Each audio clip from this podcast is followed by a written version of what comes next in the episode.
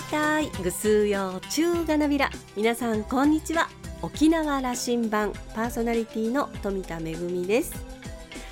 コーヒーが大好きで平均すると1日34杯もっと飲んでるかもしれません。家で時間がある時にはえー、豆からこうコーヒーをねあのひいて粉にして飲んでいるんですけれども我が家で長く使っていたこう手動のガリガリガリっとこう引くタイプのミルが壊れてしまいまして新しく電動ミルを買いました。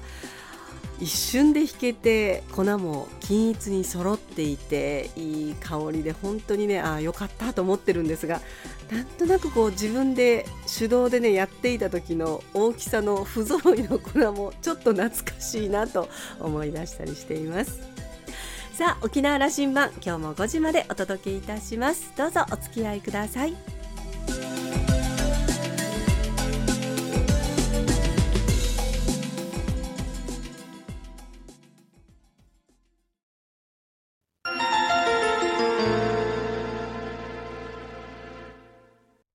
今週のコーラルラウンジは百長蘭オーナー兼総支配人の淵部美希さんとラウンジ常連客で沖縄大学地域研究所特別研究員の島田克也さんのおしゃべりです。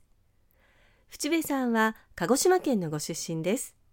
航空会社の客室乗務員を経て1983年に情報及び人材育成分野を手掛ける株式会社ビジネスランドを設立。代表取締役社長に就任しました。その後新たに設立した株式会社 JCC で飲食サービス業へ進出。現在は代表取締役会長を務めています。2012年百長蘭を開業しオーナー兼総支配人に就任。同ホテルはワールドラグジュアリーホテルアワードを7年連続で受賞しています。一方で沖縄振興審議会委員など多くの公的役職も歴任。現在は沖縄経済同友会代表幹事を務めています。今回は百長蘭オープンから今までの10年を振り返ってもらいました。それではどうぞ。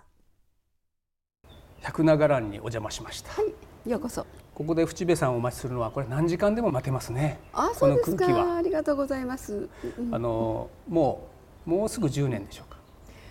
今年が10年目です。若輩者がどうもやっぱり私のような子供がまだいけないと思っていたんですよ。まさかいけないと思ってたんですよやっぱり。えー、本当に。うん。それでまあ今年還暦もなったので、はい。あのいよいよ百長蘭にもあの足を踏み入れてもいいだろうと。持って勇気を出してお伺いしましたよ。いやいやそんなもう大変大変あのなんて言うんでしょううん恐縮と言いますかそういうものではないんですけどね。そういう存在になってますよ。うん、そうですか。うん、あのありがとうございます。こう今年になって三度目です。いらしたのが、はい。今年からしか伺ってないんですけどね。伽藍ですからやっぱり神社仏閣に訪れてるというその客はそういう気持ちにやっぱなるんですよね。あそう言ってくださると嬉しいですね、うん、それをちょっと意識して口には出さないけども、うん、そういうふうに感じていただけたら嬉しいなと思って作りましたから、うん、嬉しいですね。それこの自然と一体化して、えー、太平洋が見見下ろせる、まあ、水平線まで見えて、はい。うんうん、右手にはサザンリンクスとその岬が見えて手前には大島があって大島が大島が。上に上がって左側を見ると久高。島。この空間。はい。10年振り返っていただきたいんですよ。はい。これはですねここを見つけたのは夫なんですよ。で夫があのもう沖縄に来た当初からもうそれこそ4 5 0年ですけどもあのずっと沖縄を見ててあの素晴らしいところがあったらいずれ自分がそこでこう善を組みたいっていう思いがあったみたいでずっと県内見てる中でここを見つけてもう見つけたらこんな素晴らしいところはないってもうよそは全く見れなくなるぐらい魅力的な場所じゃないですか。それで取りつかれてここを。見つかったのが何年前ですか、えー、ホテルのオープンが約10年前 ,10 年前ですね。えーとね、オープンまでに10年かかりましたから、20年前前に見つけてここだなというそうですそうです、そして、えー、10年経って、えー、あのお二人のすごい気持ちが合わさった空間がこうやって16室。18室です。18室ですか、そうです、うん、あの沖縄文化の発信源ということもキーワードだというふうに思っていますが、そうなっていますね。あ、ありがとうございます。うん、あの回廊、はい、歴史回廊と言っていいかな、パネルギャラリーですね。ギャラリー。はい。沖縄の偉人の肖像画がずらっとあって、多分皆さんびっくりなさると思うんですけども、やっぱり歴史を感じますよね。あの空間を作っているホテルの中に置いているということの意味を私たちの会社そのもののコンセプトが沖縄の歴史文化を世界に発信するというのが一つあります。でその発信拠点としてこの百長蘭はまあ絶好の場といいますか最適の場であると。そうするとここはいろんな意味で結節点なんですよね、日本からあるいは海外からの結節点である。この場所で沖縄のいろいろ歴史文化を発信するの意義がまたさらに高まるっていうことにおいてあの、まあ、ギャラリーといいますか資料館作ったんですけどもでそうすることで作ることでその世界にも発信できますけどまた沖縄の方たちもっと言うとまた自分たちの社員にもこう誇りになるようなものとしてのあそこの作り方ですね。過去を振り返れば沖縄の歴史は偉人が素晴らしい偉人がいっぱいいらっしゃるじゃないですかでも意外と知られてないんですよね。ですからあの改めて東大元暮らしではないんですけども自分たちのこのあの土地にはこれだけの素晴らしい歴史があり素晴らしい偉人がありってことのその、えー、展示の場でもあります。うん、オープンから10年数々の賞を取られましたね。はいありがとうございますこれはもうあのオープンなさったオーナーとしても、はい、想像以上だったんではないでしょうか。びっくりです。びっくりですよね。失礼ですが。いや本当びっくりです。あの私どもご存知通り全くホテルがその会社の中心だったわけではないわけですから、うん、ホテルをまた新しい新規事業として作ってで業界のことわからないんですよね。それでオープンして次の年にはあの世界的なアワードの連絡があったんですよ、うん、突如突如連絡がありましてどこどこアワードの事務局ですとノミネートされましたので受けていただきたいっていうそれでまあ調べさせたら大変こう敬意のある賞ってこと分かって、はい、そのくらいその自分たちがあの賞を取りに行くんではなくてもう向こうの方から呼びかけてくださったっていうやっぱりリサーチャーが来てたわけですよね。ということですよね。思い当たりあります？全くなくってだからいつ来たんだろうどなただったんだろうというそういう感じですよね。そういう賞がとその後、まあそうでなくてもそうかもしれませんけどもいろんな方が来られますでしょう。ねいらっしゃいますね。でしょうね。いらっしゃいますね。だからまああのある意味の沖縄の迎賓館になっているはずですね。いやそこまではなんかねそういう言われ方は重はゆいですけども、うん、まあいろんな方がいらっしゃるのは事実ですので、まあ、公式な迎賓館ではないかもしれないけども、うん、本当のあの心を求めてくる、ね、ということになっているんだろうなうん。そうですね、うん、本当にあのいろんな方がいらっしゃいますのでありがたいですね、うん、そこで沖縄のその情報の発信源だというふうにそれはやるんだというふうにオーナーとしてはお考えになっているわけですね。そうです、ね、沖縄のことを分かってもらう機会にそうですね。これは。分かってもらうプラス魅力を感じていただきたいという、うん、沖縄の魅力はこんな素晴らしいものがあるんだっていう歴史含めてです、うん、それをねあの感じて分かっていただけたらなという思いですよね。沖縄のホテルに大きなインパクトをこうもうもたらしたんですけども。あの伺いする前に思い出してみたんですよ。あのまあ、復帰前からという意味においては、はい、宮里定蔵さんの沖縄ホテルがあって、はいえー、金城さんのサンパレスがあったりそれからムーンビーチ国場組国場幸一郎さんのムーンビーチがあったりそ,、うんうん、その後あのうんテラスグループにこう発展していくんですけどね、はいうん、それから平長慶さんがこうあのリゾートを、はい、あの沖縄中の一般化したと。広く、うんうん、あの広げたと。そう,、いう意味もあると。うんうん。という思い出しながら、はい、淵部さんが、うん百長蘭という新しいコンセプトを沖縄資本としてやったんだということそんなことをつらつらと思っているんですけども。あありがとうございます。多分ね島田さん時代も味方したんじゃないかなと思うんですよ、うん、こうリッチなものいろんなもういろんなものがいっぱいあって。大掛かりな設備でね、うん、そうですね。ただ私たちがオープンしたのが2012年なんですよね。前の年に東北大震災がありましたでしょう。ものも大事だけどもより精神的なものそこをこう見る向きがあの頃からこう出てきたんじゃないかなで世界含めてより精神的な豊かさを求めるようになったんじゃないかなと思うんですよね。でそこで、まあ、私たちのホテルはそういった意味ではその善って言いましたけども、うん、あのよりこうじっくり自分をそこであの、うん、癒すとか元気をこういただくとかうんそういう内面をしっかりあの整える場所ということもあったのではないかなという気がするんですよね。うん、整える。整える。自分に向き合うという。そうですそうです。いやあの、この空間にいるとまだ私泊まれてませんけどもね、はい、そのうち泊まれる あの立場になりたいと思っていますけどね。いつもいらっしゃる食事するだけでも、はい、そういう気持ちにもなれます。うん、ありがとうございます。うん、整えるか。うん、じゃないかなと思うんですよね。うん、あのこの地平線見てボケっとして、あのなんとなくいろんなものがこう、こう自分の中で消えていって。でそうするとそこで癒されたりさっき申し上げた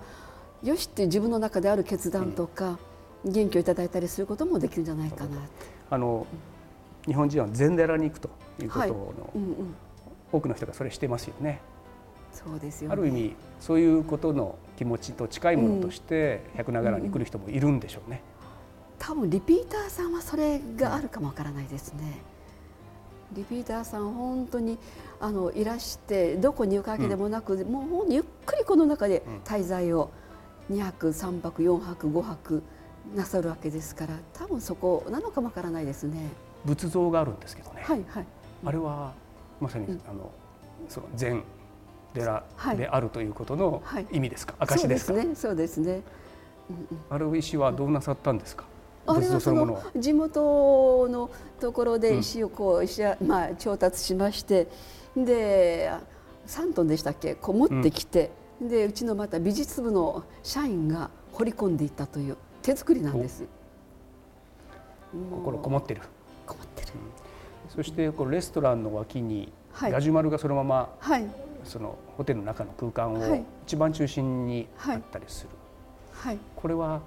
オーナーとしてはどんな意味を込めてる？これはですね私たちがこのホテル作るときに、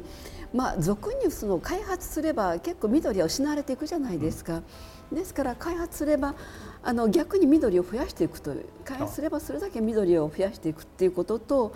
でコンセプトがその自然融合地域融合ってこともあるものですから。うんでこのホテルの敷地内にガジュマルもう沖縄のシンボルであるガジュマルがあることで自然融合もですし、それからさっき申し上げたうんと緑を増やすってことにもなりますし、沖縄をまたイメージしてもらう、沖縄のそのガジュマルからまたエネルギーをいただくっていういろんな意味があります。あのホテルを作るというのはその人工の空間を建造物を作るわけですから、はい、ある意味のその破壊が起きるかもしれなかったわけですね。はい、一般的にはそうですよね。うん、それをどうこう想像につなげていくかというふうなことを、なんだろうなとこの空間を見ながら思うんですけどね。あありがとうございます。ここはあの場所的に聖地ですよね。うん、さっきお話しなさった久高島があり、うん、それからセーファー滝もあのありという。だから大事にここをやっていかないといけないっていうのはすごく思ってまして、でそうであればあの本当に地域にこう溶け込んだ建物を作るべきだしでこの建物もまっすぐじゃないビルじゃないですよね。うんうん、この土地の形に沿ってこのあの設計したものですからそれで凸凹した形になってるんですけどそのぐらいこの自然を意識して作った感じなんですよね。沖縄を象徴する代表するホテルが南城市の百名にあると。いやもうそう言ってくださるとありがたいです。うん、あの次の10年沖縄の誇りになりますよ。いやそうなりたいですしまたそうなるように、うん、あのまたさらに、ね、磨いていきたいなと思いますけども。ラグジュアリーホテルハイクラスホテルが沖縄県内各地にね近年続々とオープンをしていますが10年前の百長蘭のオープンがその大きな流れを作ったと言っていいかもしれません。昔はこうホテルが建つとその土地の景色がガラッとこう、まあ、変わってしまうという時代がありましたけれども今は景観を守りながらその土地の持つ魅力を生かしたホテルが求められているかと思います。百名のあの綺麗な海を眺めそして波の音が聞こえる百名蘭は、えー、まあまるでこう昔からそこにあったかのように土地と鼓動を合わせているように感じます。島田さんは沖縄観光の課題は量から質へが問われています。百長蘭はそのモデルとも言えます。これからの事業展開が注目と話していました。今週のコーラルラウンジは百長蘭オーナー兼総支配人の淵部美希さんとラウンジ常連客で沖縄大学地域研究所特別研究員の島田克也さんのおしゃべりでした。お二人のトークはまだまだ続きます。来週も引き続きコーラルラウンジに淵部さんをお迎えします。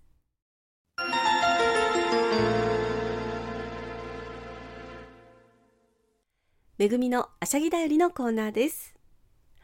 今日は舞台公演のご案内です。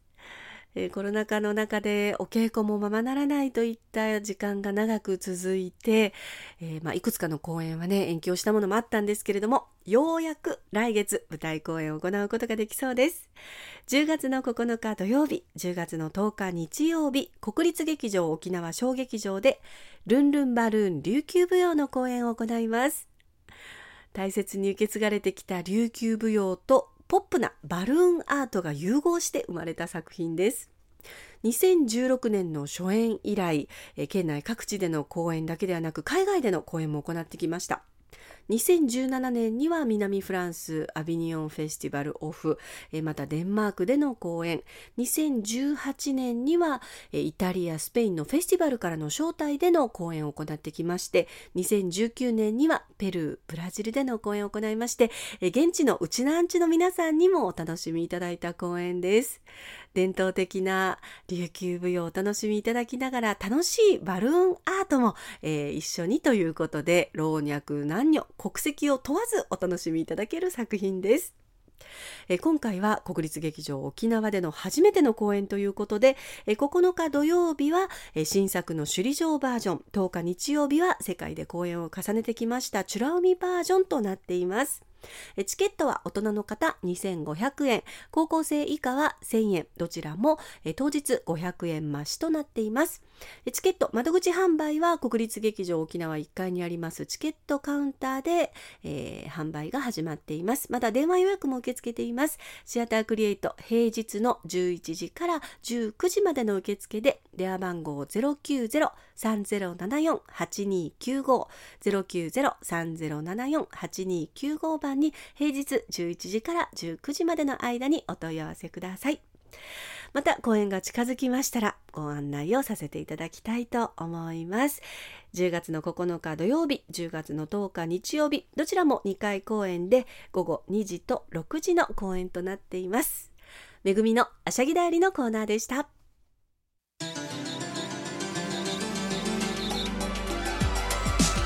ラジオ沖縄ではラジコでの配信を行っています。スマートフォンやパソコンでのリアルタイム聴取のほか1週間の振り返り聴取も可能です。